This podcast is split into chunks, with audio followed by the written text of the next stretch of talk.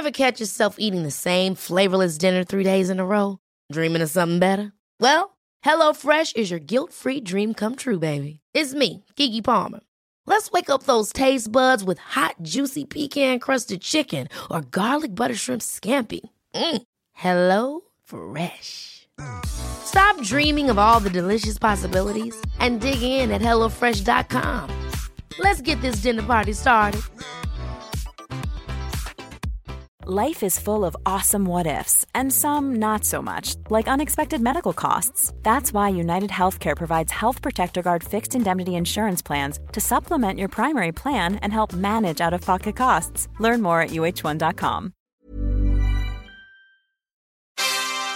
Hey, before we get the show started, I wanted to let you know we are giving away a bunch of brand new Blackmagic gear. Yeah, cameras, switchers, DaVinci Resolve licenses, a bunch of awesome stuff. So stay tuned to learn how you can enter to win free gear from Blackmagic, and we're going to tell you all about it later on in this episode. Now, cue the music.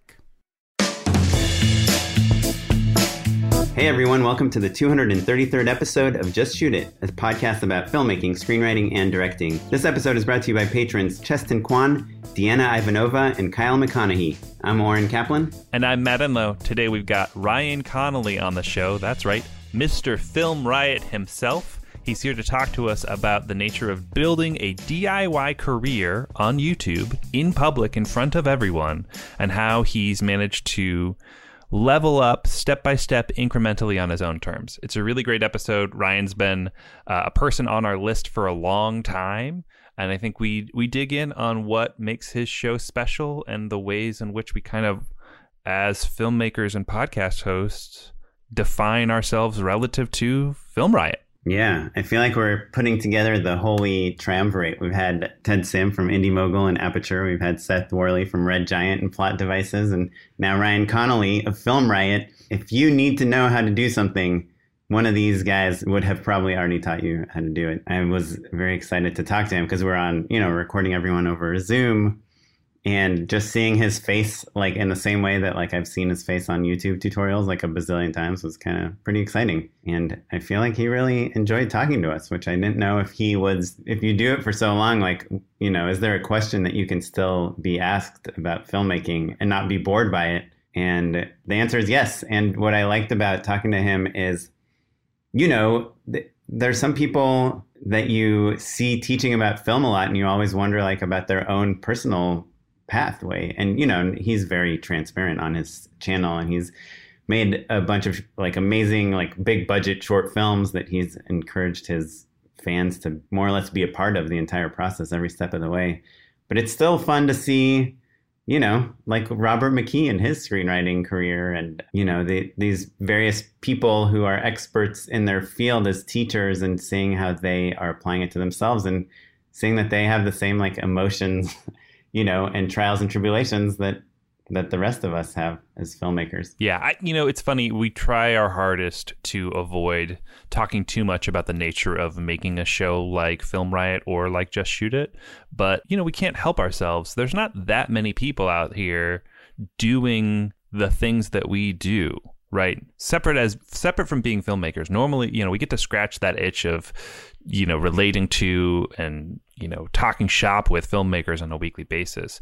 But now we've been doing this show for 5 years. It's rare to know someone who understands the ins and outs of making this other sort of meta product you know i think is really interesting. And so it's always hard for us to not want to just like talk about the nature of making a show like ours as well. Yeah. Sometimes I wonder if it is really just like the best way to procrastinate, you know, ever is talk about how you want to do the thing instead of actually doing the thing. but yeah, I mean, with I can't think of another field or industry that connects technical things and artistry and storytelling and like emotionality as much as film does. So I think that's what makes making this show so fun because we can lean into one of those things. We can lean into like how you make shot lists and then we correct course by you know how to work with actors then we correct course by talking about what kind of stories are important to tell and like helpful for the world to even have and unique voices. And it's just i don't know it's just an endless thing. It's like what else is there in the world other than art politics love and engineering and yeah. yeah totally. And i think that ryan does a really wonderful job of finding the things that he is curious about the things he wants to learn more about the, the skills he wants to hone and building shows around those ideas so that they, he can then translate it into his filmmaking and you can watch that progress in real time. And so that's a real treat. One last thing he talked about, which I've actually been thinking a lot about since we spoke to him a few days ago, is this idea that a short film can look like a YouTube film. That there's this idea that something can feel YouTubey or digital, and there's something that can feel cinematic and worthy of being on a big screen in a movie theater. And the difference is not necessarily the budget. Without a doubt. Yeah, I think it comes down to approach and detail and timing. You know, I think a thing that we're constantly looking at and striving for in our own work, and a thing that certainly like you've taught me a lot about, is just like the finishing is everything. Taking the time to really dig in on every single detail, things that feel like maybe they're nitpicky or that no one's ever going to notice, that sort of stuff is the difference between something that feels like someone cranked it out on a low budget and put it up online because they've got a, a post schedule to meet versus something that is worthy of being in a in a theater. And I think as that divide grows, that's going to be the thing that makes the difference between feature films, I think, and the smaller scale projects. Whether that's you know a Star Wars movie or an MCU movie or a Christopher Nolan movie, right? That's that's the difference at this point. Yeah. Well, one interesting thing I saw this morning on Deadline was that this movie that I did three visual effects shots on just won the Gold Lion at Cannes. Probably because of those three shots, I'd, I'd guess. I mean, undoubtedly because of those three VFX shots. They said it was a VFX accomplishment never seen before. But uh, when I did the visual effects on that, you know, I've done been doing visual effects for a long time. You know, we talk about it all the time. Oftentimes, and I apologize if it's too technical, but someone will send me like ProRes 4x4 files, 4K or whatever, and I do the effects on them and I send them back ProRes 4x4, you know, keep it in log color space or whatever because we were trying to preserve the quality of the film. And every once in a while, someone will send me like DPX files, which means, you know, each frame has its own image file and they're kind of big. But when I worked on that movie, which is a real movie, it's like a Fox Searchlight film, they do not mess around. They are sending you EXR files. Like every single frame is like 150 megabytes.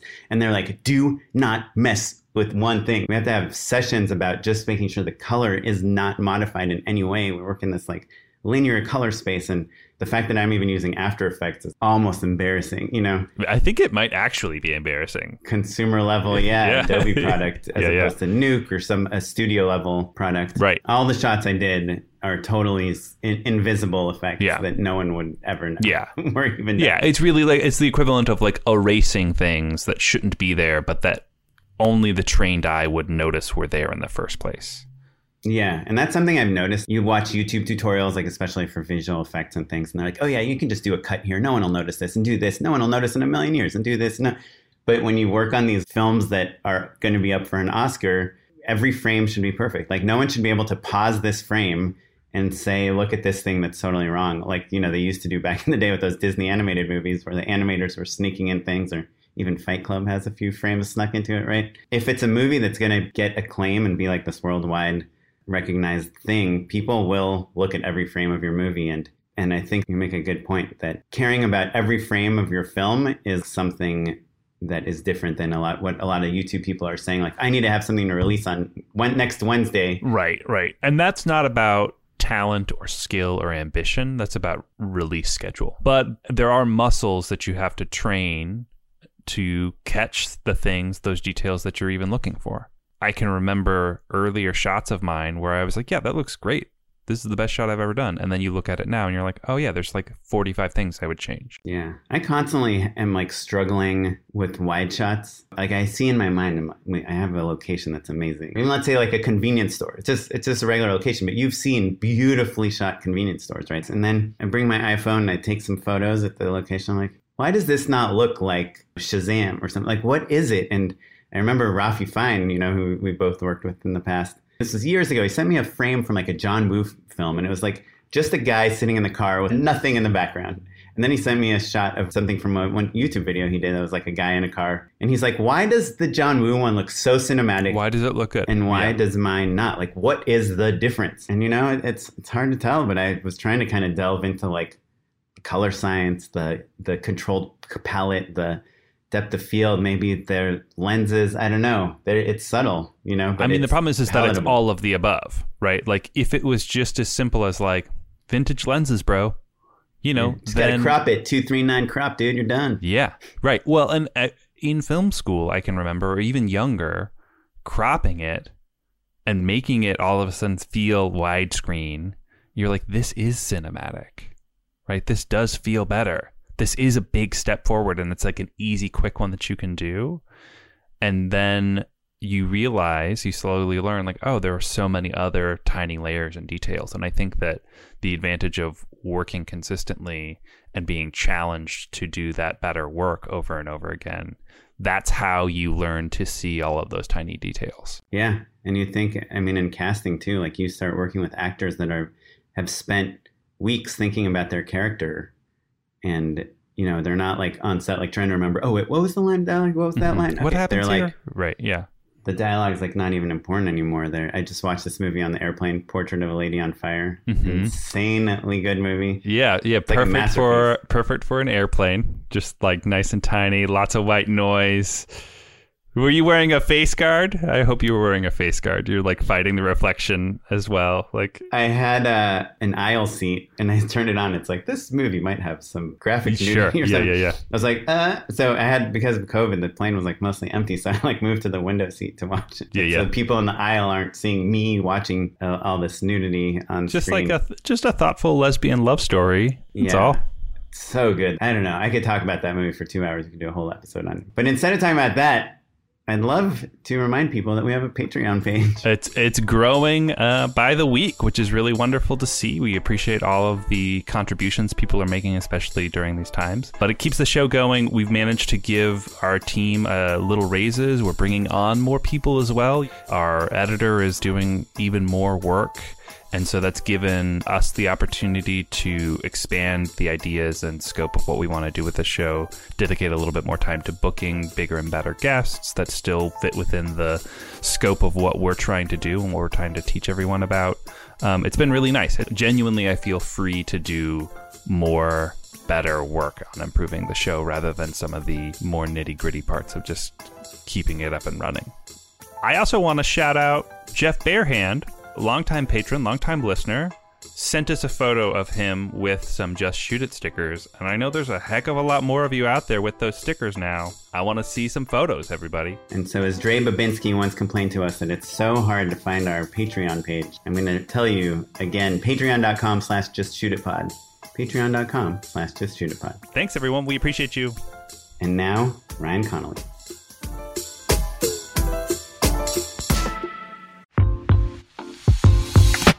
Hey folks, we're interrupting this incredible episode of the podcast to tell you about a new sponsor that we're working with, Front Row Insurance Brokers. One of the challenges of being a filmmaker is that there's a lot of risks that we take, and we really just want to focus on making good stuff. So, what if there was a company that could take those risks, manage them for us while we are being artists? That's right. Front Row Insurance Brokers arranges film production insurance to cover the risks associated with your production. They cover features, TV shows, documentaries, commercials, music videos, webisodes, basically anything you can watch on big, medium, or phone sized screens. Yeah, Front Row will help you focus on your artistic vision by transferring all the risks to them and minimizing your production hazards. And they cover any budget from $2,000 all the way up to $200 million. There's nothing that's too small or too big. If you are shooting in Canada, use coupon code JustShootIt50 off for 50 bucks off your film production insurance. That's promo code JustShootIt50 off to save 50 bucks. And if you're shooting in the US, that same code can be redeemed offline by mentioning it to a broker, by email, or over the phone. It's like a cool password if you're in the US. That's just shoot it 50 off. Check them out. Let us know how it goes. Matt claims that you're the guy that invented using PVC pipes as dolly track. Is that true? Think so. I mean, if I am, I'll I'll I'll take. Well, you certainly have taught a lot of people metaphorically and perhaps literally how to do a lot of those early DIY hacks for sure. Sure, sure. Yeah, Yeah, yeah. I, I actually I did construction work with my dad before I went full time. So it was like after film school. My dad is an electrical contractor, and he would just, you know, run sites. And so after film school, that was like, yeah, I'll get that job and make Sure. okay work. And that helped me get my gear together. But that's working with all like MT pipe and PVC pipe and all that Mhm, stuff. mhm. So it's like I had like a head for those sorts of things because you're always running pipe in different ways and getting it to do different things that you need it to do. So once we started doing the DIY, it was always like PVC will probably work. So we Sure. made like so many things. I'm more of an ABS guy myself, but Yeah. you know, who's judging? It's just a lot of pipes fell off your dad's truck, is what you're saying, Ryan. They may have. they may have. There was Well, many a I'm- time where my father was like, "Is this, are these my tools?" Speaking of that, I'm like kind of curious because, you know, Matt and I, when we tried to figure out what we should talk about on the podcast, part of it is just stuff we're curious about, but other parts are like what we think our listeners would care about. And, and also, what in the landscape of film education, where are their holes, right? Like, you guys have certain things covered. Like, we're never going to be Film Riot or Indie Mogul.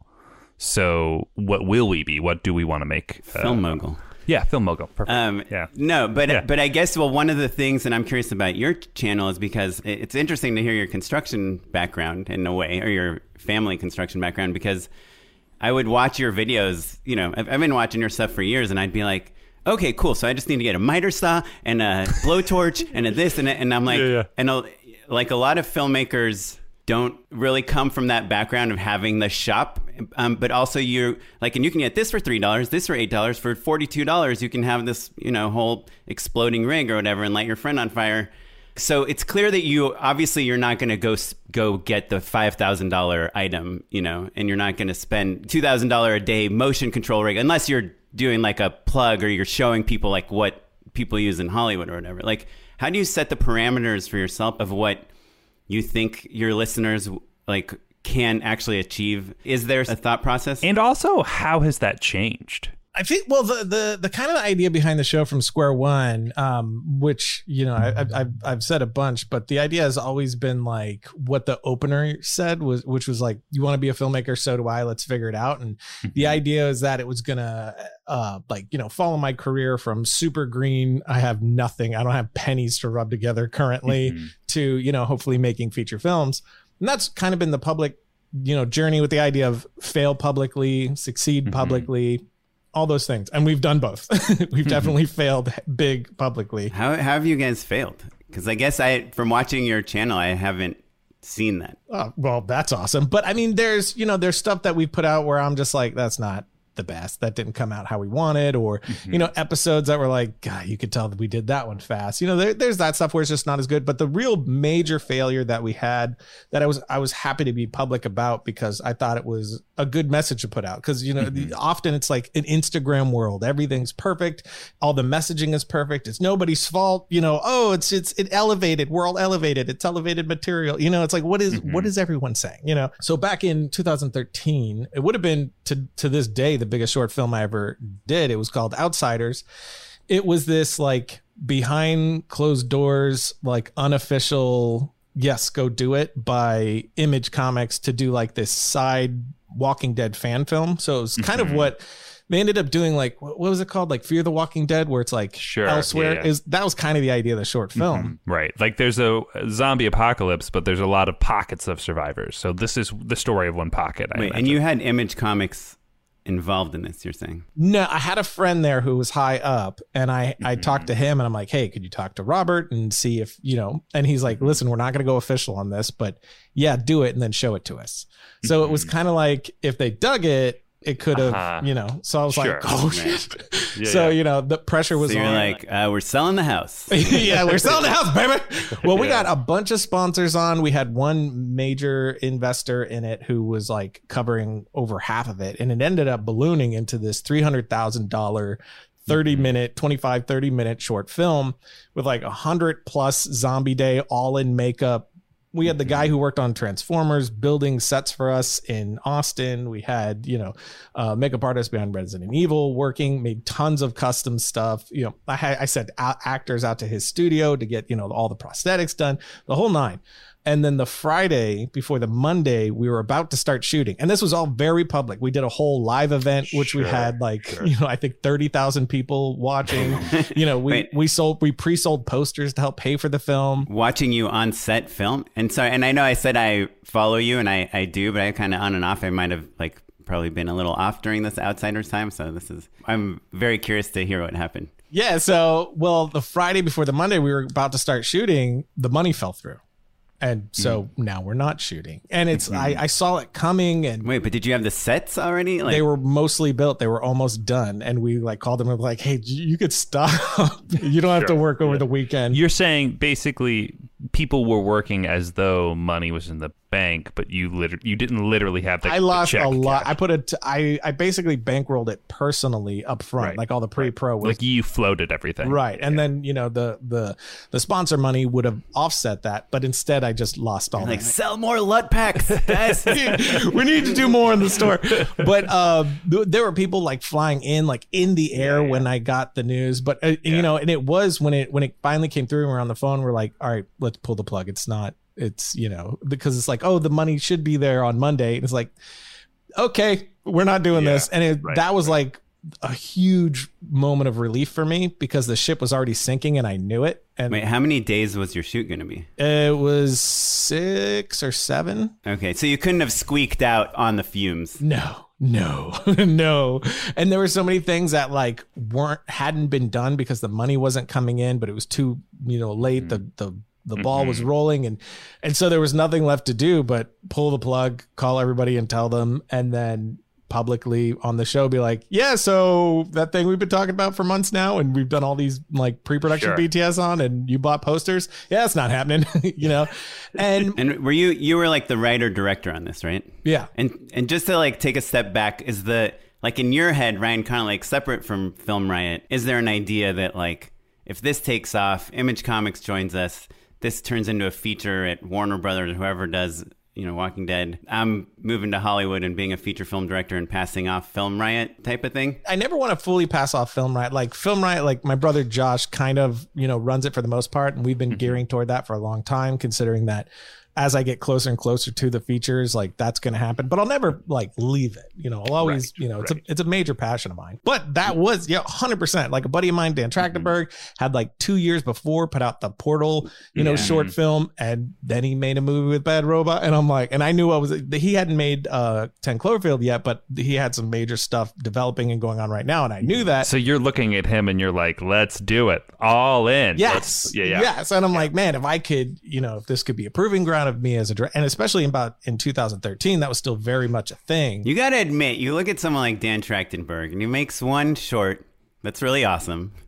We'll admit, but then you look at everything you've made, which all the things you've made probably add up to more than that one short, and then you see him get this deal. Isn't that infuriating? No, not to me. I mean, I, you know, I'm I, I'm always just excited for friends, and I he's just ridiculously talented. And the big difference between me and Dan is like Dan had done a ton of major commercials. He had done a he'd like did viral campaign for like Hellboy 2, I think it was, um, and different stuff like that. So he was already like, you know, he knew the process, he knew the people, he Right. knew how to pitch.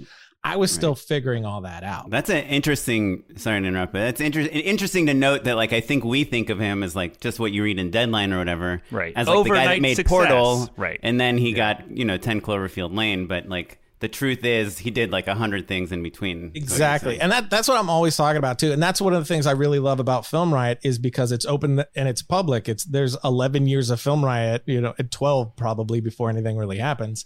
That it's like, no, look at how long this took. And that was just, you know, that was, you know, Film Riot started five, you know, six years, seven years after film school. So there was even, mm. and then, you know, we all did tons of stuff before film school, you know, for those of us that went to film. So it's just all that time, you know, David Sandberg, everybody, he's the one that seems most like overnight, but he was still, you know, beating his head against the wall, you know, making short after short after short, putting in the work, trying to figure it out before, you know, lights out ever, ever took off. So there's always that, you know, Right. He's like the opposite. Um, you know, he's like the guy that did Shazam and did these big movies, and he's like still, you know, working with his IKEA lights and making his short films and doing tutorials about his. I, also, we we always talk about Shazam when we talk about him, but like, you know, Annabelle Creation, right? Which was like this the first after Lights Out was kind of like the, the first like you know franchise property.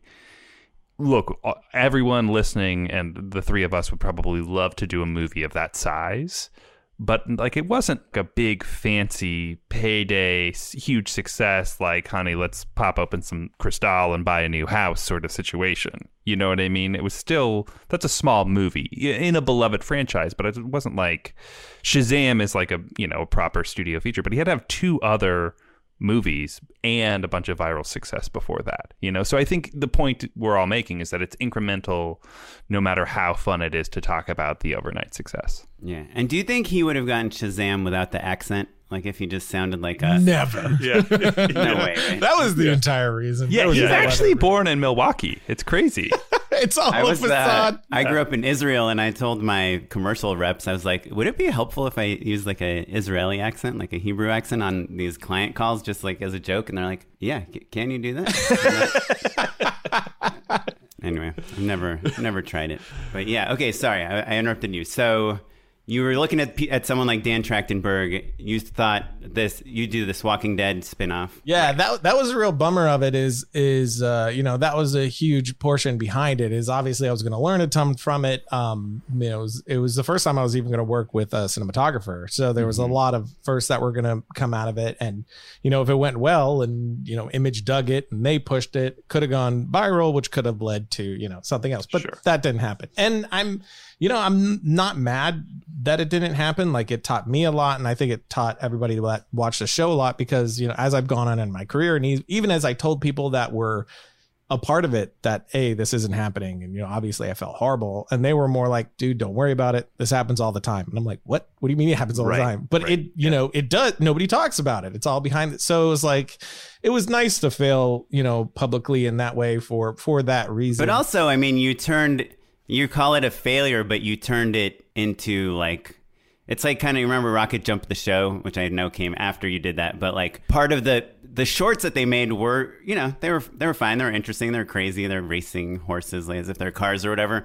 But the, what was really interesting is seeing everyone sitting around the table pitching ideas and saying like, could we get a horse to do like a power slide, you know? And you still had that. Yeah, and I think the big, the main thing I'm I'm most proud of with that short is like it- you know, Film Riot's always been about like you know just keep pushing and Right. and we put our money where our mouth is because it fell through you know huge, and then we said, but we're not just gonna cry about it. We're gonna Right. make something anyway. So it went from having three hundred thousand dollars, a huge cast and crew, you know, the several days to well, there's this plot of land in the middle of nowhere, and I have 300 bucks. What can we make?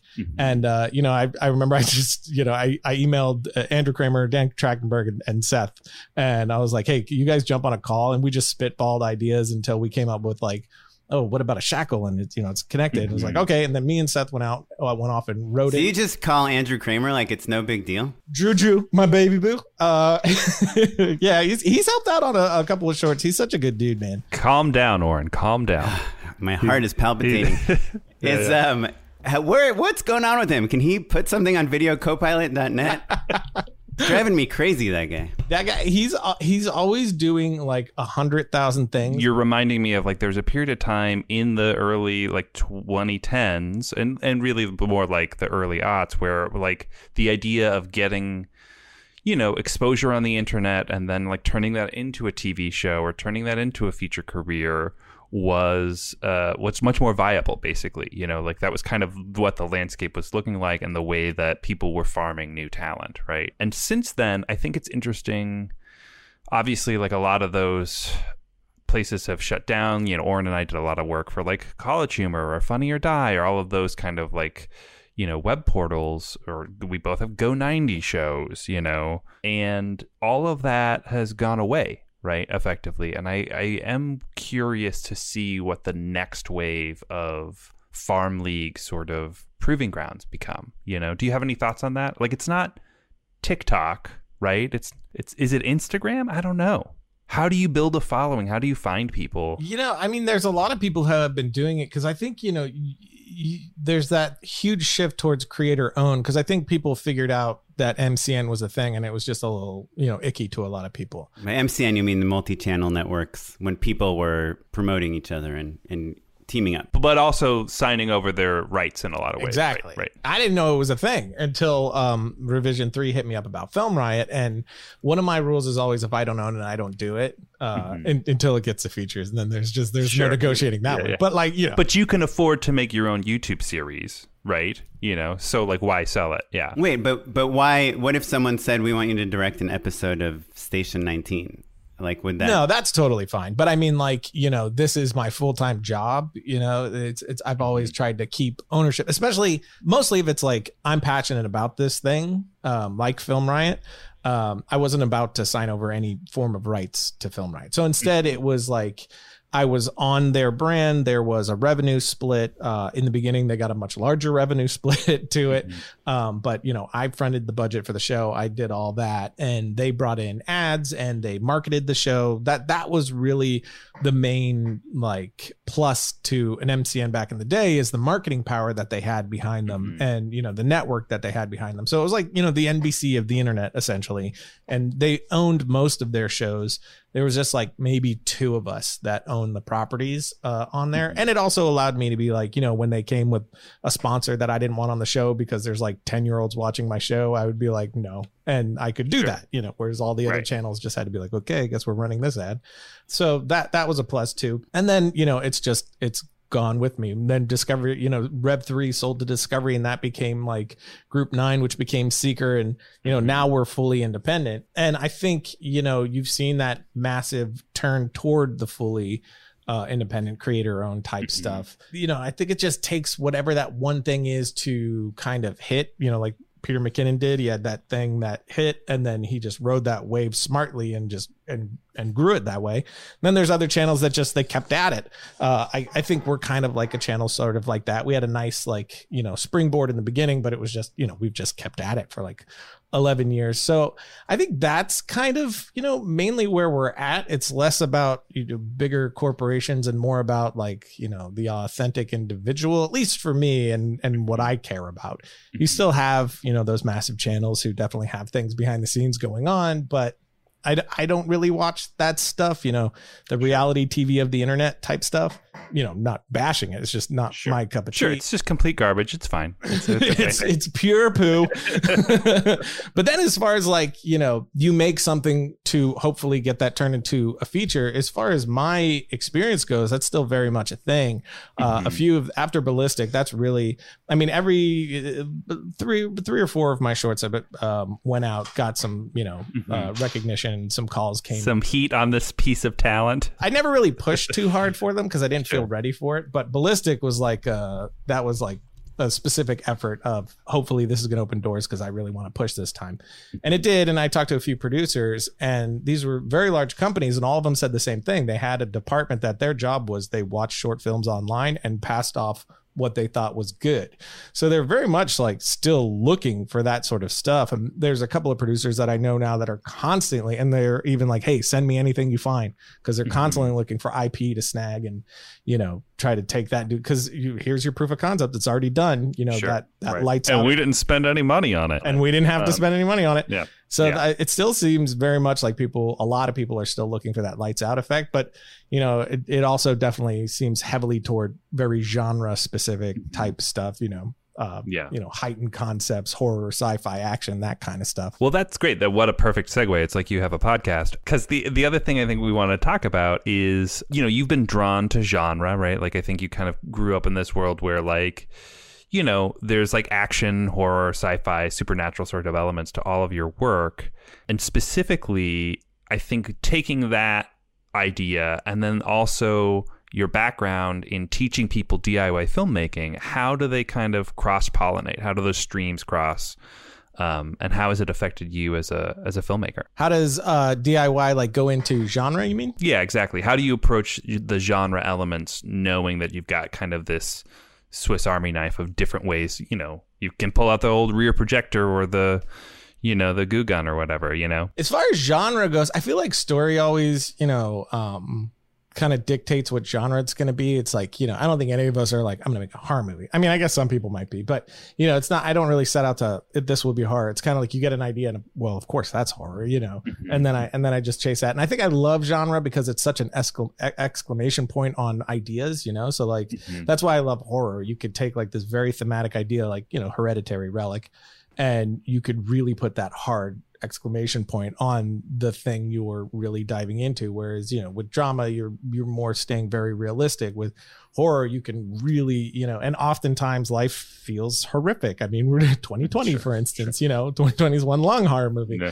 so i think i'm drawn to it for that reason and as far as the the diy element goes i think that's just been really helpful across the board just for you know filmmaking in general you know because mm-hmm. you, i've never had too much of a budget. Like Ballistic had a decent budget to it, but even in Ballistic, you know, we had 100 people on set for the action stuff. And there were times where i'm like uh, we're running out of time. Get me that board and get grab sure. me that thing. And then yeah, we just constructed this thing. And it was like you know a couple people were like that's never going to work. And then it worked perfectly. And we're like great moving on you know um so that stuff even to this day really helps. And i know we were talking about david sandberg. He's told me about things that he's done on set where it came from you know i did this one time in my apartment with my wife. And then it that's how they did it because hey we don't have the money but we could still do this just by doing x you know? All my friends have stories like that. Even you know dps i've talked to you know have yeah. stories. I just shane uh hurlbut has the you know if, that he's talked about plenty that you know big long piece of wood with bulbs stuck in it and it's one of his favorites lights. And mm-hmm. you know it's a homemade thing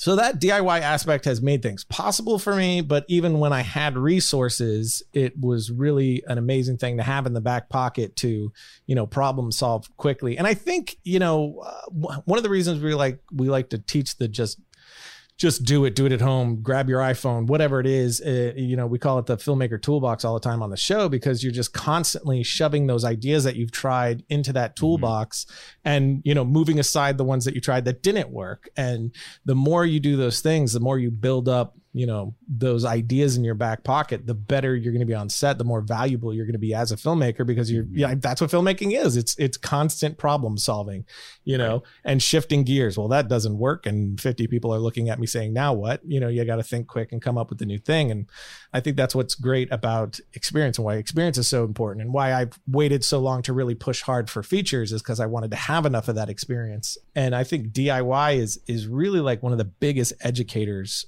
for that because you are mm-hmm. you are like we were talking about you are grabbing PVC pipe to, to get right. things done or strapping a firecracker to someone's right. chest with a metal plate. Well, and it's nice you know it's going to work, right? You come from a place of authority, so I, I think sometimes when you level up, sometimes you'll have producers who are like, "I'm sorry, Ryan, we can't afford to we can't afford squibs." And you're like, well, I know how much a firecracker and a metal plate costs, so let's figure it out. And that's maybe a bad example just having that as you know uh, a way of reassuring yourself that you know a couple different ways to do it and like not being hindered by the quote unquote right way sometimes right? Because there's a lot of people who are like wow i don't know. That's not how you do it in hollywood all the time. And it's the There's worst. There's been a few times where I was on set with somebody just uh, helping out. Like I did uh, second unit directing on one thing, and it's a it was a it was a very large uh, project, a couple million. Um, it, so everything union, everything by the book. Sure. This is a legit yeah. like full on LA thing. And there were so many things that I, I can't even count how many times I said, just give me the camera. I'll do it. Just let me do sure. it. Just, just, hand me it. I'll do it. You know, it's like, yeah, yeah. It, but it's like, I don't feel safe. Yeah. And I'm like, what do you, what do you mean? There's literally no reason to feel unsafe in this situation. Just give me it. I'll do it. Like one was somebody had to run to a helicopter and the, the cam op didn't feel safe. And I'm like, the actress is running to the, how do you get in a helicopter? you right. run to it. What do you mean? Right, like just take the camera and walk to the helicopter. Yeah, yeah. So it's like stuff like that where it's like, you know, of course safety is key. We preach that on the show all the time. But these were, you know, you had an amazing stunt coordinator standing there going, what are you talking about? This is there's no yeah, issue yeah. here whatsoever. And it's like you know, that's their job. So it's like sure. uh, you know stuff like that uh, drives me nuts. So I totally relate to that. But like even trying with the DIY, trying stuff in post and practical, mm-hmm. I think mm-hmm. also teaches you quite a bit because then it's like you know we're running out of time. We don't have time for the practical you know what, we could do this digitally. I know we can. Let's just shift into Sure. you know adding that to you know the the post can be diy as well like in a Mhm. weird way um i've always used after effects in a very diy sort of mindset if you ever watch my tutorials now they're getting a little more legit. I have a vfx artist ryan thompson and, and he does them uh now for the most part. I just host it. But whenever i do it you can tell because it's very you know, you know bubble gum and popsicle sticks. It's just like yeah, but that is After Effects. It's like I feel like Andrew Kramer's famous for like just building everything out of a solid, right? But I guess what I'm curious about, because I think about this all the time, is like, can you be too DIY and kind of like exactly for what you're saying? So I, when I started out, I think like everyone else, I did have the PVC pipe dolly. I had my own PD 150 and then the DVX 100 or whatever, and you know, shooting stuff with my roommates and jumping off roofs and being on top of cars and all that stuff. That's fun. And we're making all these things. And we don't recommend. Don't. and, and we don't recommend. And you know, and I had like all my own C stands and sandbags, and the car I got was built to be a car that I can shove a bunch of C stands and sandbags in. And at some point, I'm like, I don't want to carry fucking C stands and sandbags anymore. Like.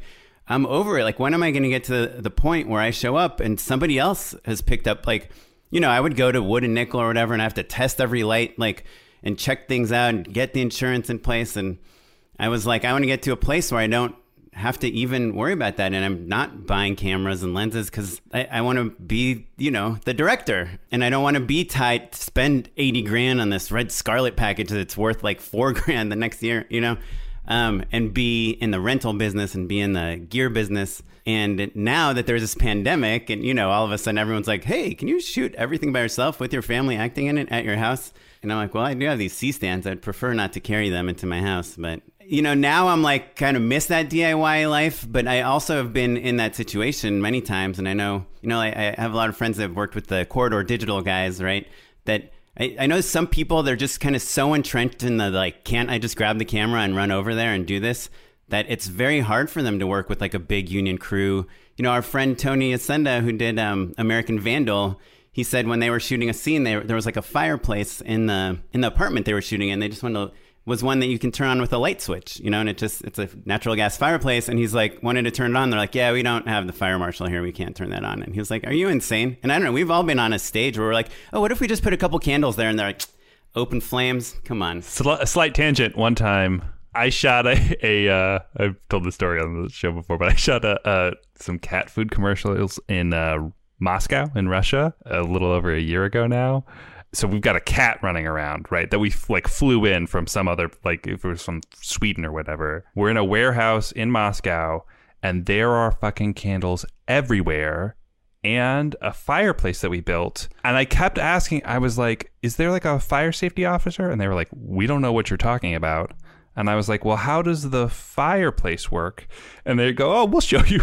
And they walk me around the corner, and there's just a short man in like, uh, you know, like some dirty clothes with a propane tank and a flamethrower, like a little blowtorch. And he would turn on the gas and then he'd light it up, and they'd be like, you have to cut in about a minute and a half because he has to turn off the propane. And he was just back there, just like turning it on. There's no, there's no chimney. There's just, there's just a little man with a little flamethrower, and that was And that. like, by the way, KGB agent says never use fire and safety in same sentence. But so I guess to that Sorry. point, like, do you figure out a way? Because you know, I'm sure Dan Trachtenberg isn't lighting his own fires and things. But David Sandberg probably is. How do you go to that level where you're not the guy that's like, yeah, just take a drill, connect it to that chair, and it'll spin? You know, is there a way where like you disconnect your mind from the DIY? Thinking and yeah, do you turn that off when you're on a bigger set? maybe it's just about having people you trust. It was definitely a learning process for me. Like the first few times I did stuff with a legit crew and people who actually knew what they were doing, and I didn't have to do the things or worry about the things or you know do the bubble gum and popsicle sticks. Like oh we oh that's how they you're we're doing it like how we really how you would do it. Oh okay. You know Yeah. that it, I, even when we did ballistic as early as ballistic which was tw- two years ago um there were moments where i was fully going diy with it where it's like well you know what i could do? I could just put the camera here. I could do that. And one of my producers is like ryan if you want these cars moved we'll move the cars. I'm like what do you mean? They're all broken down cars. And I'm like yeah we're bringing in a forklift. We're going to move these cars wherever you want it. Tell us how you want this this place set up. And I'm like, I'm sorry, what? I Right. could just tell you how I, I Sure. want, and you're gonna do what I want. And they're like, yeah. And I'm like, okay, put that car there. And they're like, you got it. And I'm like, And you're like, okay, where's the forklift? I, I'll drive the forklift. totally. I was like, all right, so I have to get here early and do it. It's like, Sure, oh hold wait, on. no, I don't. I've got some skis. I'll I'll duct tape them to my car, and then yeah. So it they, it had it, it was even even with that it was there was a moment where um my stunt coordinator was also my producer and he was like, dude, just tell me what you want. I'll be the one to tell you if we could do it or not, and then we'll go from there. I'm like, Right. Okay, yeah, it is a weird transition for sure. because there was even a moment where my actress ends up breaking a window to get something out, and originally she just opened the door in the script because you know my thinking. Sure, right. we he, she- of course we're not gonna break a window, but we get there and it's like uh, I had the idea of like, man, it'd be so much better if she broke that. Like, why would it so dumb that she would open a door? So 2019. Yes. So I was just like, I randomly was like, I wish we could break the window. Like, of course we could break the window. Which one? This one? Yeah. And then hold on, let me get it. And he pulled his uh, effects guy over and he's like, Hey, can we do that? And, yeah, no problem. I'll just put a squib here and here. And yeah, not a, not a problem. We'll do it. I'm like, okay, so we're just gonna do it now. we're just gonna break. Okay, Yeah. awesome. And by the end of the shoot, my brain was thinking more in those terms where it was Mhm. like. Hey, I want to do this, and uh, so it, it, was a bit of a, a learning curve. And I had already done some stuff before then, but that was the highest level of like, hey, we have trucks Mhm. filled with stuff just in case you want something. I remember the first time I asked a producer like if they had lunch taken care of, and they were like, "Yeah, dude, of course." And you're like, "Oh, I should be directing. I should be dire- I should be thinking about the scene, not double checking that my crew's going to get fed." Dude, you never did that. Yeah. You went to film school, USC. You guys are, as soon as you come in there, they're like, what would you like for lunch, sir? I would the the first short I ever had where I I didn't do those things was um my la- my last short there comes a knocking which was last year and that was the first time where I was just like you know yeah the producers are going to handle that stuff and and my Yeah, yeah. brain was able to qu- kind of shift into that other but it's taken years to kind Yeah. of realize that it's like oh yeah like they'll they'll do those things and They'll they're good at it. those things and it'll be better because they're doing it but I again I will say even in there comes knocking even though I've gotten used to that there were several times where I busted out a DIY solution because something wasn't Mhm. working or you know oh geez that doesn't look good we thought it was going to and it's still low budget we don't have time to do like camera tests and stuff so it's like that Right. doesn't look good so it's like all right you know what let's light it like this shoot it like this and I know I can do this and post to fix it so, Invention idea.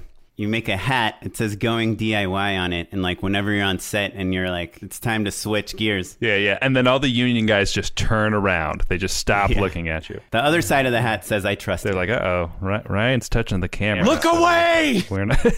My follow up question, though, the tricky thing about getting used to other people taking care, like experts doing their craft, right, is that sometimes you're inspired by limitations, right? Sometimes because you're used to doing everything yourself, you know, you don't move those cars, but you find a really cool angle because the cars are now a foreground element or something like that. How do you kind of deal with the other side of that? Like, if you got, do you ever find yourself being complacent in terms of problem solving? Like, No, I, I mean, I think that you know, as as filmmakers succeed and and go, you know, larger and larger, you know, like you know, David had Shazam.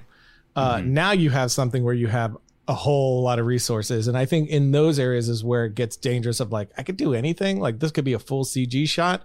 And then I think that's where it might get difficult. But, you know, for me at least, every project I've ever done was nothing but problems and like, how the hell are we going to pull this off? And, and I do like to make myself uncomfortable. I've talked about that on the show a lot as well. Um, you know, if, if I feel like, yeah, I got it in the bag, no problem. I don't really want to do it because I feel like you would kind of be complacent. You would be like, eh, paint by numbers. I'll just, and um, we did a short called Sentinel forever ago, and I really did it just so we could show a certain thing. And uh, every short I'd done over the last like six years was very specific toward I want to test myself in this way or I want to learn this. Like, you know, ballistic, I, I worked with stunts in a way I never had before, lots of Mhm. practical stuff, wire pulls, like crazy stuff like that, action in a way I hadn't done before.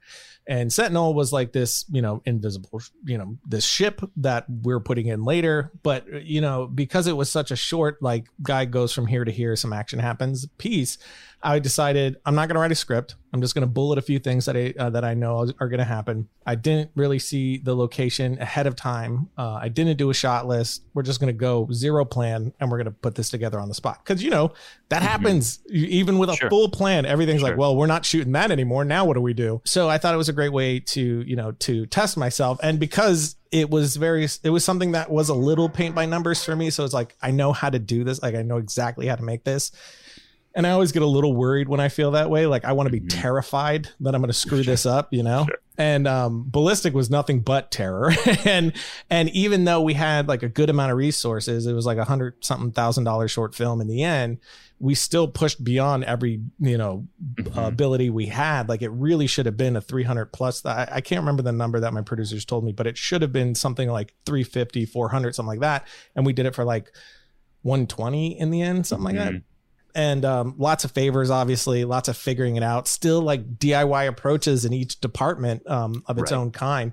So I have not experienced the, you know, limited resources sure. thing that I, I still have had. Cause even like the car moving thing, as awesome as it was, then after I moved like five cars, my producer went, okay, so I think it's important to tell you that every time a move, we move a car, it costs us $200. And I'm like, oh, gotcha. Okay. So don't yeah, yeah. move that. You're like, and, uh, if you and we t- forgot to order lunch. yeah. I hope you're okay with Chipotle. Yeah. Even with yeah. that, there was still, a, it wasn't just like, it was like okay we have to move these cars and these cars because we're going to construct this piece and so you know I, I, completely agree with you. Like those limitations i always appreciate them because i mean even when conceptualizing something in the beginning in pre-production if it's like you know right now i've been uh, developing a few things. And there's some stuff where it's like you know here's a concept. Okay we want that concept. Build out the story. I was like okay great. Well this concept could go a billion different places. And so one way that I've always whittled that down is by doing just that, even in in story form, is like, okay, here are my limitations, and then build mm-hmm. out around that. So I, I kind of have that process no matter what, even in pre-production where there is no limit. The you know the limits right. your imagination.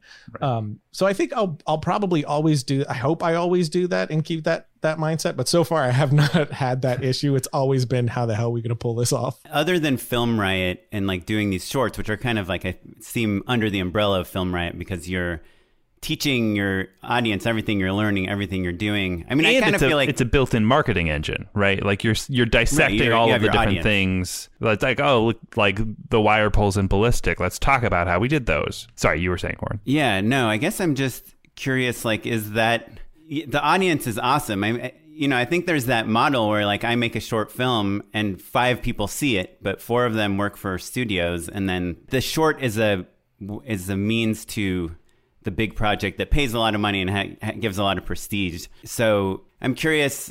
I know we wanted to originally talk about like kind of the things you do and what you've learned and all that stuff, but I'm I, I don't know, really fascinated by your personal career here and like the trajectory, like because what you you've built is awesome. Like I could see you doing Film Riot forever, making bigger and better shorts and bigger and better things. Do you care about like directing commercials for other people, pitching TV shows, writing, doing the non physical filmmaking stuff. And I know obviously you write and you talk about story and you talk about things. I'm sure you own many story clock workbooks. What's your dream? And I'm curious also about like how Dallas, like living in Dallas, plays into it. I, I hope I do Film Riot forever. Um, I hope that never goes away. And you know, it, I, I I am very lucky in that you know what are the odds that I'll succeed in the ultimate goal of making feature films the way I want to want to make them. Like that's it's you know what the industry is. We all know what the industry is. And if nothing else, if all I do is film riot for the rest of my life, I'm still making stuff for an audience. I'm educating, which has turned out to be a passion of mine, which I never expected. Right. And you have a successful business too, right? Like, I mean, I guess there's the financial stability part of the filmmaking that many of us are chasing in various ways. Exactly. Like Film Riot's been such a blessing into, you know, sustaining me uh, financially while allowing me to do some, and, you know, it's a business and it's all the pain in the ass stuff that comes with a business and, you know, to where you're doing 80% of the stuff you don't want to do, but 20% of the time, at least, at least it's 20%. Sure. But that's also filmmaking. Like that's the thing that I don't think people understand. Like even when you're making a, st- especially when you're making a studio feature, right? It's not like, well, now I just get to shoot all the time, and that's the only thing I worry about is making a good movie. So much politics involved yeah. uh, behind the scenes with with even just trying to get something made. Uh, sure. It's crazy, but yeah, um, Uh, I'm writing right now. Uh, commercials, no. I mean, I would do them. You know, I have done some stuff, some client stuff in the past. You know, pay the bills, but overall, unless I have to, I have no personal interest in commercials. It's just not really my thing. But you know, features is for sure where you know my main you know hopes and dreams lie. You know, is just make to make Mhm. those larger movies and.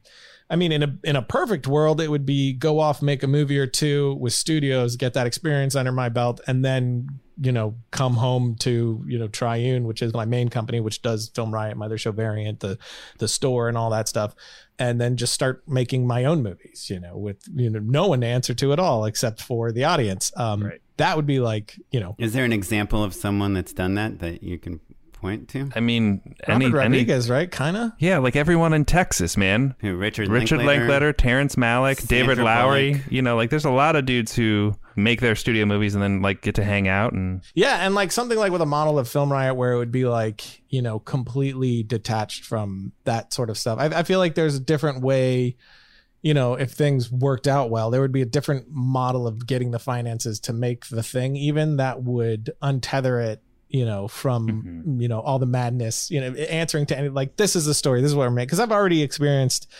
just pitching and developing and that stuff. It's like, passionate about something and no one sees what you see and you're like god you're nuts if you could just see the Sure. thing you know Yeah, and yeah. and sometimes it's like you know there was something i was pitching and uh uh, everybody was sent to really responded to it, but everybody who got it passed on it. And a couple Mhm. people were like, the beginning of the call, just gushing over the thing, love the thing. And I'm like, okay, so is it not, is it not a pass? Like it, it full on felt like, Mhm. wait, are we talking about doing this? And then it's like, so anyway, but you know, fortunately that one's not for us. Let's talk about it. And I'm like, you, what? And then Sure. what I found out is just, it wasn't straightforward enough. It wasn't, Mhm. um, it's a drama for the first half and a horror in the second half. And it's like, you know, there, there's not a ton of things to point to that. And that's not a definite like moneymaker. And it's like, okay, I get that. But it's like, but you're just saying that you loved it. and It's the type of movie you want to make. you know what I mean? But it's like, Yeah. you know, it's still business and they still got to sell it and it's still got to worry about its return on investment and all that. So getting to a place where you could, you could just decide, you know, with like, Mhm. I'm just going to make it, which is, is kind of the thing with, you know, a couple of the films that I got going. Like I'm working on developing some stuff now, but like I'm kind of, you know, I have an arbitrary date in my head of this. If nothing moves, I'm just going to figure it out and make something for like, you know, 100, 200, whatever. Just make a feature. Just enough is enough and just go make the damn thing. Yeah, I mean that's what I was going to ask, right? You hear the budgets of these awesome shorts that you're making, right? Yeah. and you're like, "Wow, you can make an okay feature for it okay. 350. Yeah, yeah, for sure. I mean, the tricky thing, right? Circling back, is that the genre of it all, action, wire pull. Like, could you make a good movie, even a great movie, with about a bunch of people talking in different locations that you could probably get for free? A hundred percent.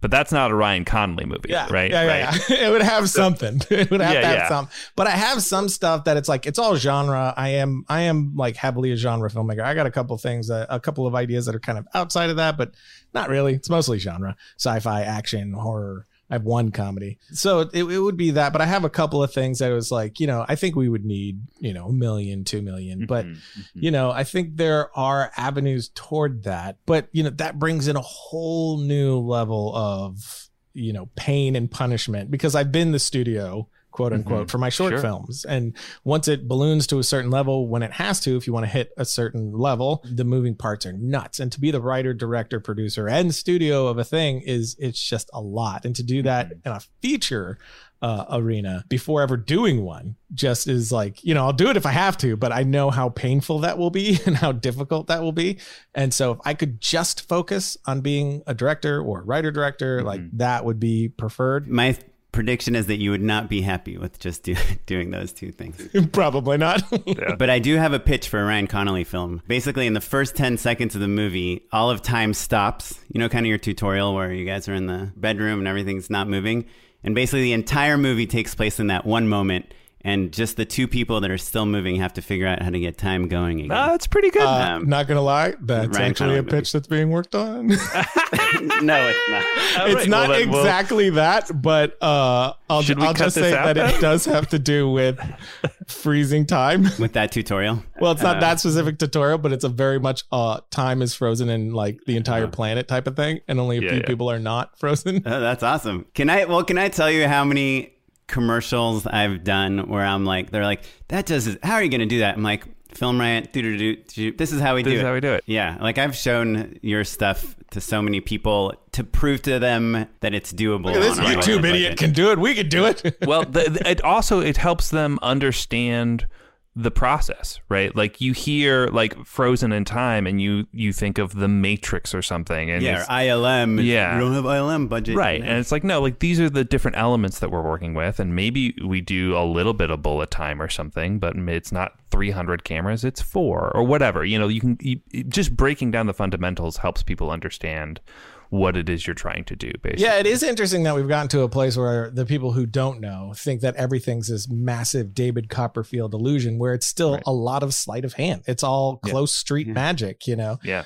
Um, and I, I, I guess saw- that's the DIY thinking. Um, and it all still Yeah. works really, really well. And for me, it's some of my favorite stuff. Just like I think even David put out a, a video recently where it's just talking about the power of a cut, where it's like Mhm. the cut's the effect. And that's a great example of that sort of thing where it's no more than literally a cut. I mean, Looper, their their like uh time Yeah. travel is literally just a cut to I've watched that that transition in like slow mo to be like, ah, did they do any like a little bit of like warping and scaling? Are they like, is there like a three frame like time warp out of any? It's a hard cut. uh-huh. Yeah, they're like, oh, did you forget to put the VFX shot in?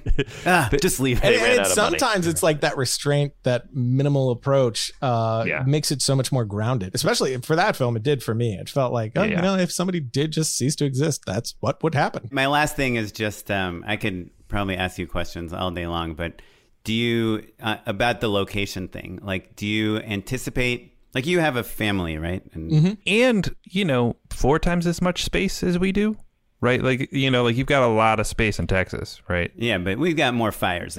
Yeah, that's true. We got Not you beat there. bigger in Texas. Yeah. It's been really helpful to live in Texas. Uh, Yeah. that, I mean, that's one of the reasons we went because, you know, the cost of living, you know, uh, out in California is so high. Are you in LA before Texas? No, but a lot of my friends and some family were. And like, you know, I bought when I came down to Texas uh, the first time, and it's because I used to go to New York and LA a lot, and I could just pop up to LA in three hour flight, be there, you know, if I need to for whatever. And uh, very small business friendly in Texas. You know, you have Austin, which had a good film community. Dallas was starting to grow. Now it's got a pretty decent like indie film community. So that that it really made sense for all the reasons I specifically needed. And you drive three hours this way, that way, or that way, you get totally different looks. So you know, the, some of the shorts we would have done. I used to live in Florida. There was no way we were going to do any of that in Florida. Uh, and Florida, the cost of living was a little higher, not as friendly to small businesses. Um, but uh, you know, when we first moved out to Texas, I rented a, I think it was like a 4,600 square foot house, 4,800 square foot house. And you know, uh, I had a bedroom and the kitchen, and the rest was like the studio. It's a you know, Mhm. I there were several people working for me, and we just used the house. And I was paying less than my cousin was for one one in LA. Sure. So it was Yeah, like, yeah. I can't, I can't sustain that and do because I wanted to stay as independent as I did and as as nimble as we were to where it's like shift on a here's a new idea and shift the whole thing. And if you know the overhead was that intense, we just wouldn't have had you know Mm-hmm. um the flexibility to do those things or to you know save ec- every extra penny and shove it all into a short film or or whatever it was so that really made a lot of sense for the trajectory that we were on especially because Film Riot was which is the whole reason i was able to do that is is lucking out with film riot is because it you know it, it is its own thing that's a web-based thing that could be its own pocket wherever i wanted to be and it'd be the same thing so uh, I also recognize that, and I'm very thankful, you know, that that worked out for me. That that gave me the ability to be able, you know, to go anywhere. Because otherwise, you know, you kind of got to go to LA or something like that. Yeah. Do you still have ties to? I mean, obviously, you have a lot of friends that work in Hollywood, and I mean, I remember like freaking out when J.J. Abrams you know, recommended videocopilot.net in Wired magazine. And then next thing we knew, like Andrew Kramer was making titles for Star Wars and he was kind of swept away into the, like sucked into Hollywood. Do you like, do you have reps, like managers, agents? Like does Film Riot have reps? Like Film Riot does not like everything in my company. I keep completely independent, separate, its own thing um, what it seems like is really exactly what it is. If it seems like we're just shooting in my house, just me and my brother, and no one else is there, that's literally what's happening. It's me and my brother inside of my house, and that's it. You know, and I, I really like that about the show. It's like, you know, we'll scale it over time, but I always kind of want to keep that super indie charm to it. You know, even mm-hmm. I want to bring more people, more voices, more faces in, but I always want to keep that lightning in a bottle backyard sort of filming um, in there, you know, because I, I kind of what we were talking about before. I think those sorts of limitations make you think, you know, well, we have cardboard boxes. I bet you we could sure. do it with that. Yeah. You know, we turned a cooler into a dry ice machine to make fog all over the floor and worked great. You know, that yeah. sort of stuff. It's like because we don't have a studio and all these like crazy things or or whatever. Um, so that'll always be a part of uh, the process. But I do have reps. I'm rep by Three Arts. Luke Maxwell and Will Robotham are, are my managers, and I've been working with them since uh, Ballistic, which that all came about in a funny way. Of long story short, Ballistic came out, got a bunch of production companies and producers hitting me up about developing a feature, and I had never gone to the like po- this point, like it jumped past points that I've been at. So I'm like, I don't really know how to handle this. Do I talk to everybody? Mm. Is this like cheating on a girlfriend with everyone? Like, do I tell them about sure. each other? And I'm like panicking. Yeah. I'm like, I don't know.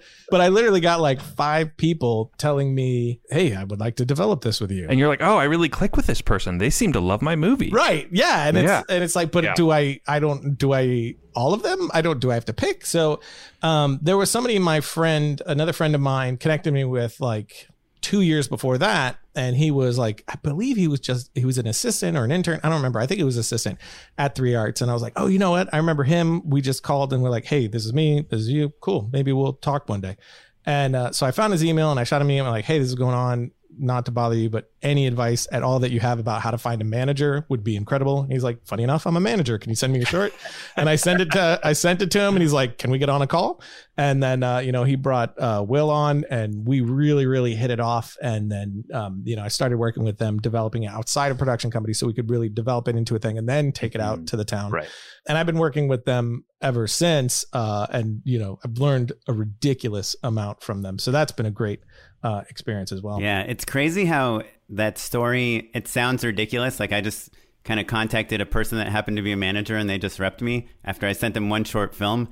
But it's like it's kind of common, you know, and yeah, well, and th- that's the just the smallest version of it, right? Like you probably were Facebook friends with him for those two years, right? Beforehand. No, that was like the only. That was the only touch point. Only touch point. We had yeah. that one. We emailed, and then we got on a call. We chatted, liked each other, and then for two years, nothing, silence. Right, right. But I'm saying in between you guys chatting and then him signing you, right? Like the he at least tangentially he's aware of you or even if you're still working for those 2 years, he can like do a quick google and be like, "Oh, Ryan's up to some cool stuff." It's not like literally just ballistic is the only touch point. Like, would he have cared at all if it wasn't for that first call? I I doubt it. I don't know. Right. You know, it's right. it's like you know, it's it's a great thing with like those first generals that you do is just you're getting on people's radar. So then right. when my managers are like, "Hey, Ryan has this new thing," they're like, "Oh yeah, Ryan, he was a cool yeah. dude. He wasn't crazy. He didn't seem too weird. you know, that sort of thing."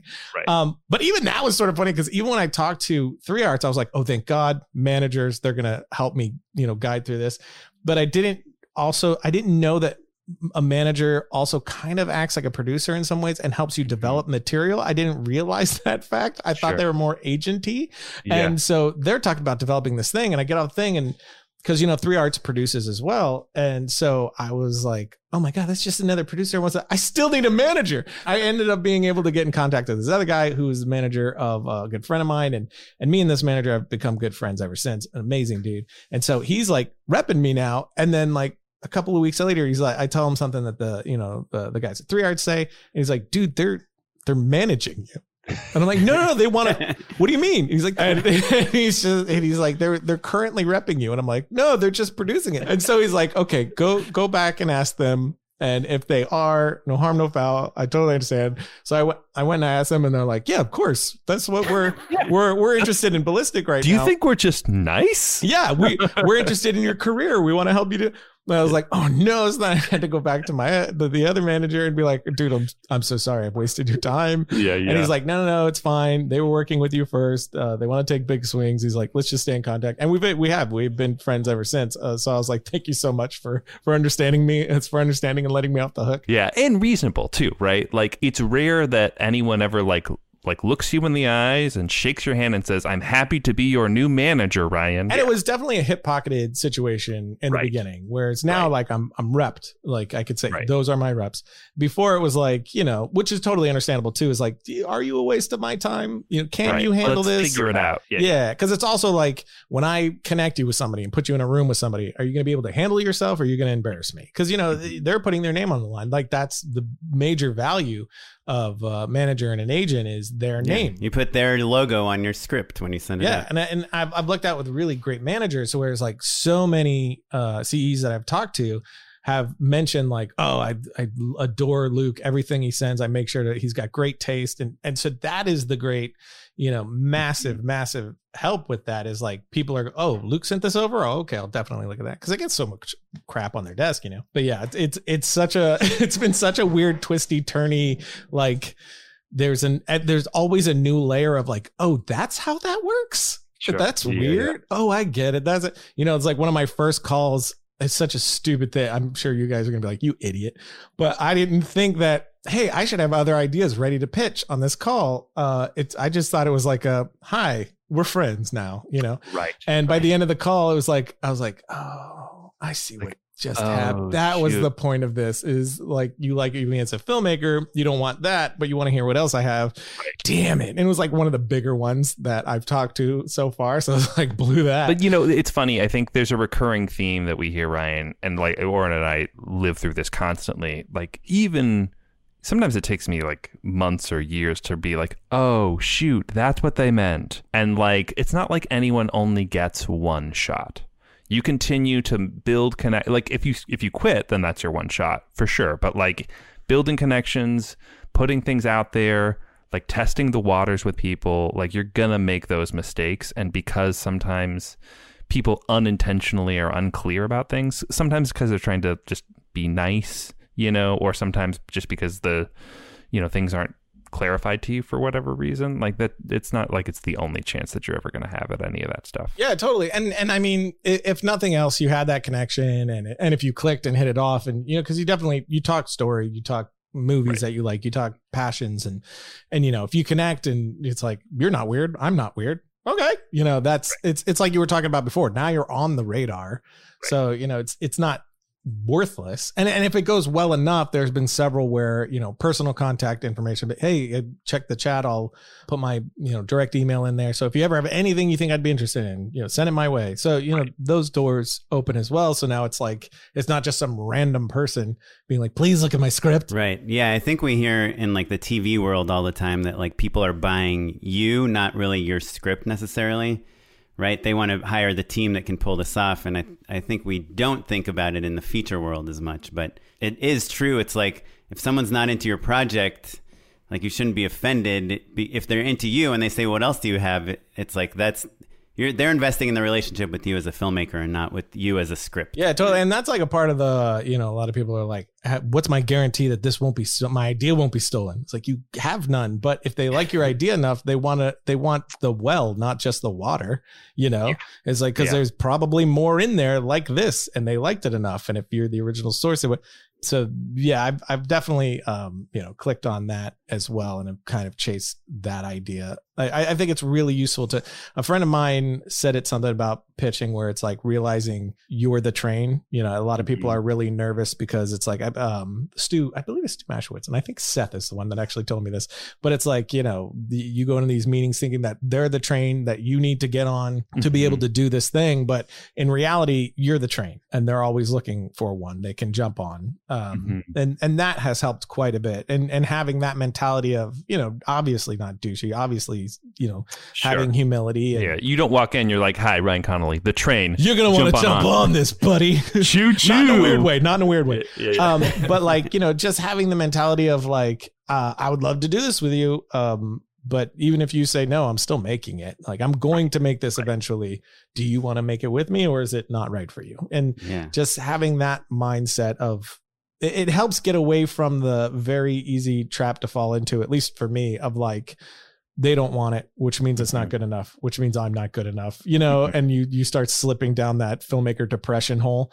But just having the confidence of like, well, I'm gonna make this either way, uh, kind of, you know, at least helps me avoid those traps that do, you know, creatively slow you down. Yeah, that train metaphor is so good. I mean, that's why your manager signed you, right? Because it's not like you said, hey, here's my short. What do you think? You're like, hey, I made this short. It's got all this interest from all these people. Things are happening with it. I need someone, a conductor. Yeah, there, there's definitely like the hot person in the room situation. You know, like it's like you uh, create the illusion that uh, everybody wants to talk to you, or or maybe it's real, or whatever it is. Like that's like the game of it all, right? Is like, you know, oh, everybody's talking to that person. I guess I should be talking to that person. You know, which is funny because there's you know incredibly talented people that that don't have heat on them, and it's like, dude, if you just pay attention to that one, you know. Um, uh, you see it all the time, but yeah, that that's definitely an aspect to it. Just that that hot person in the room idea. Well, listeners, may you all be trains that people want to hop on. Yes, sexy trains. Well, awesome, Ryan. It was so great talking to you. Are you down to join us for some unpaid endorsements? Yeah, Unpaid endorsements. So my unpaid endorsement is the film Day Trippers. Do you guys know the Day Trippers? It's Greg Mottola's first film. It's like straight up indie New York. is that based off a graphic novel? Because there's a graphic novel that I love called Day Trippers. I don't think so. This is just like everyone's home for the holidays. It's Hope Davis and Parker Posey are like sisters, and then like they're staying at like their parents' place. And uh, Liev Schreiber is the uh, the boyfriend to Parker Posey, and we realize that Hope Davis's uh, husband is cheating on her, and so their their day into New York, into the city, becomes kind of a little caper to like figure out what's going on with Stanley Tucci. Um, and it's really great. It's super funny. It's super charming. It's got that kind of external plot driver, but it's really funny. It's really charming. It the cast is incredible, you know, and it you know it cost back in the day it was like nothing basically, and was I think the first Slam Dance premiere basically, and so uh, it's super charming. It's on Criterion streaming. You can buy the disc if you would rather do that, but um. The Day Trippers, I just found really charming and fun. Ryan, what you got, buddy? the latest thing that I that I could think of is actually something from a friend who put up a uh, a doc he made. It's like this hour long doc called My Brother Jordan, which it's uh it's a documentary he made that took him eight years to make about his late brother, his life, their relationship. And it's just this, uh, you know, I know him, I love him. He's a uh, very good friend. But even if I didn't, I think I still would have considered it one of the most honest, like heartbreaking, beautiful documentaries I've ever seen. It's just a really beautiful. It's like one of those things where you watch it and at the end you kind of just want to you just want to be a better person and it, it, there, it, there's so much perspective wrapped up in it and he very much made it as something to talk about and remember his brother somebody who he had an incredible relationship uh, with and bond with but in doing so he he he either intentionally or unintentionally i don't know crafted this thing that uh, so specifically pointed out how much of an effect one life can have on you know every life around them that they touch. And uh, his brother absolutely was that that person. And it's actually it, it hit off. It's it's been doing really well. He put it on his own channel. He didn't really have any subscribers and it's just taken off. I think he just cracked a million um, views on it. wow. On so YouTube? yeah yeah yeah. So a lot of people are starting to connect with it. And that's been you know i told him today it's like one of the things i'm most excited about is just seeing that you know jordan you know his brother like you know is you know still touching lives like the effect that his life is having on people now by by watching this that like kind of like i keep calling it this gift that justin gave to the world to you know introduce the world to his brother so that that would be mine i, I just thought it was incredibly well made i loved how he just technically how he put it together but um uh, emotionally it's just it's it's wonderful I think I saw the trailer for it after seeing you mention it on your channel. I wonder how many people have like a loved one die that's like did these amazing things in life and they're like, I need to make a documentary about them. And then like the next day they're like, ah, what's for lunch? Uh, let's go. Yeah, and it's something that Justin has care because he he actually used to work for me. He worked for me for about three years, and he was working on it the entire time, and it was tireless, man. Like we were like, "Hey, we're all gonna go do this," and he's like, "I'm gonna go home and edit," and it was just every night just going home and working on this thing. It was like such an intense. It's not something he threw together quickly. It really was eight years because he went around interviewing people, gathering footage, gathering you know uh, hospital documentation, everything that went on, cut, recut, sent to people, got notes, cut, recut, and it was just um, yeah, super proud of him. It's just it, it was an incredible achievement, um, and I, I couldn't be happier that it's getting the recognition that it's getting. But definitely, if you haven't watched it yet couldn't recommend it enough. And it's just anyone can watch it on YouTube. Totally free. He spent eight years of his life and just put it out because it was just important to him to, you know, because I was even like early on, I'm like, dude, let me let me help pass it around. Maybe you know somebody, maybe you could get it on Netflix or something. And you know, he looked at it someplace and he's like, man, I just really want everyone to see it, so I'm just gonna put it out there for free. And that's pretty wild, man. That's pretty. That's pretty great. That's awesome. Kaplan, you asked me if I had seen the documentary Boys State because. uh you thought that I would like it. Hi, was I right? Yeah. Boy, I, I, loved it. And I was like, oh man, I'm overselling this. You maybe you oversold it a tiny bit. I'd give it like an A minus. Yeah, so that's that's a watch. Yeah, yeah. I it might but be, it's a documentary that's exactly about what I spend ninety percent of my yeah, day yeah, thinking There's about. a reason I texted you. Have you, you. seen it, Ryan?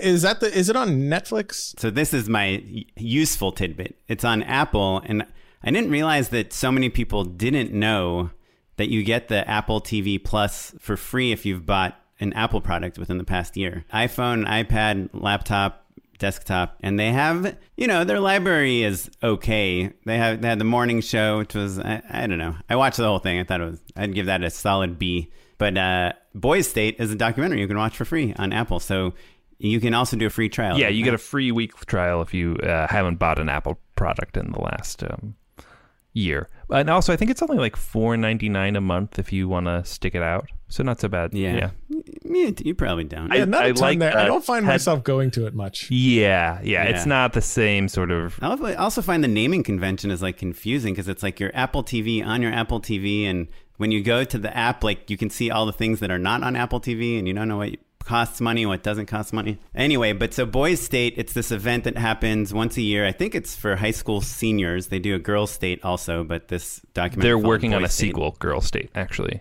They always do the boys first. Not cool, guys. But it's basically the one. The documentary is about all these boys in Texas, and they take all like two thousand boys or eleven hundred. I heard both numbers mentioned, and they split them into two groups of like let's say six hundred each and they assign you a party. You're the Federalist Party or the Nationalist Party, and then people decide what office they want to run for, and the what their platform is, what they stand for, all of that stuff. Interesting. Yeah. So yeah, they have to campaign. They have to get signatures to be on the ballot, and they run for mayors, for city state, for campaign chair, and it's because it takes place in Texas, your home state it's all these 17 year old boys, and the only two issues they care about at I think all. I know what's coming. And it's like, what does a 17 year old boy care about abortion? Like, I don't know. It's just so weird. And then guns, like, they all just like love guns in just a way that is odd to me. I mean, to me, it's also odd the like the right to choice, right to like, like when I was 17, I don't know that like I just was not thinking about it. I was thinking of surviving the next day. yeah, yeah, yeah, exactly. trying to figure out when, yeah. how I could get a set of Reebok pumps. Yeah, yeah.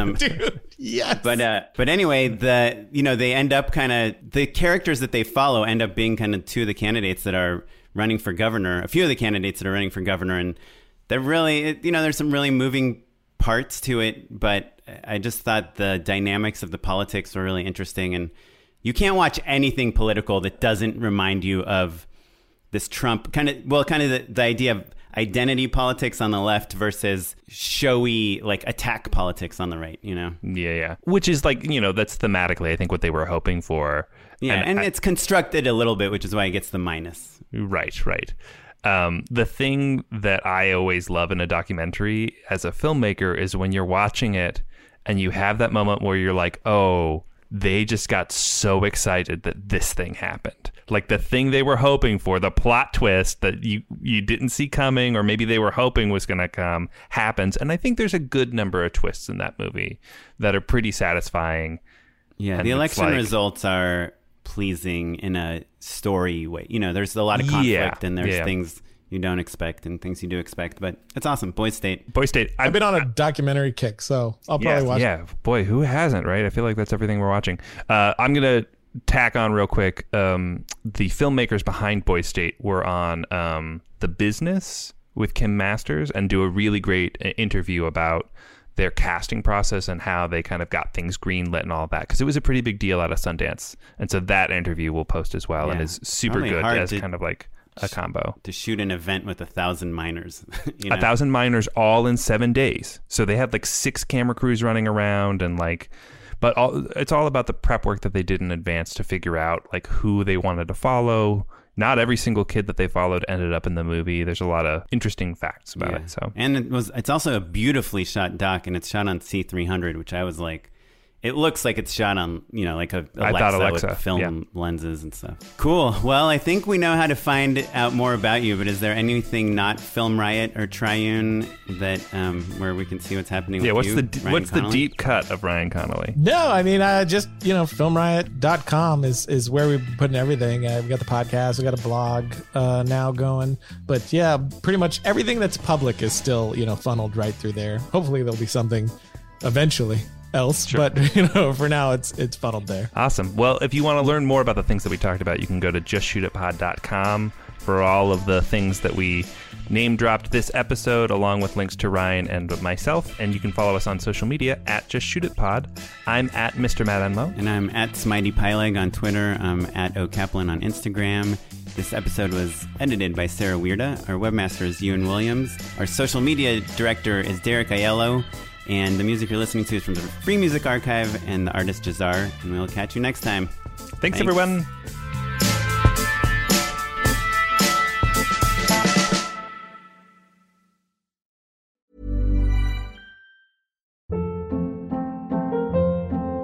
Hold up. What was that? Boring. No flavor. That was as bad as those leftovers you ate all week. Keke Palmer here, and it's time to say hello to something fresh and guilt-free. Hello Fresh. Jazz up dinner with pecan-crusted chicken or garlic butter shrimp scampi. Now that's music to my mouth. Hello Fresh. Let's get this dinner party started. Discover all the delicious possibilities at hellofresh.com.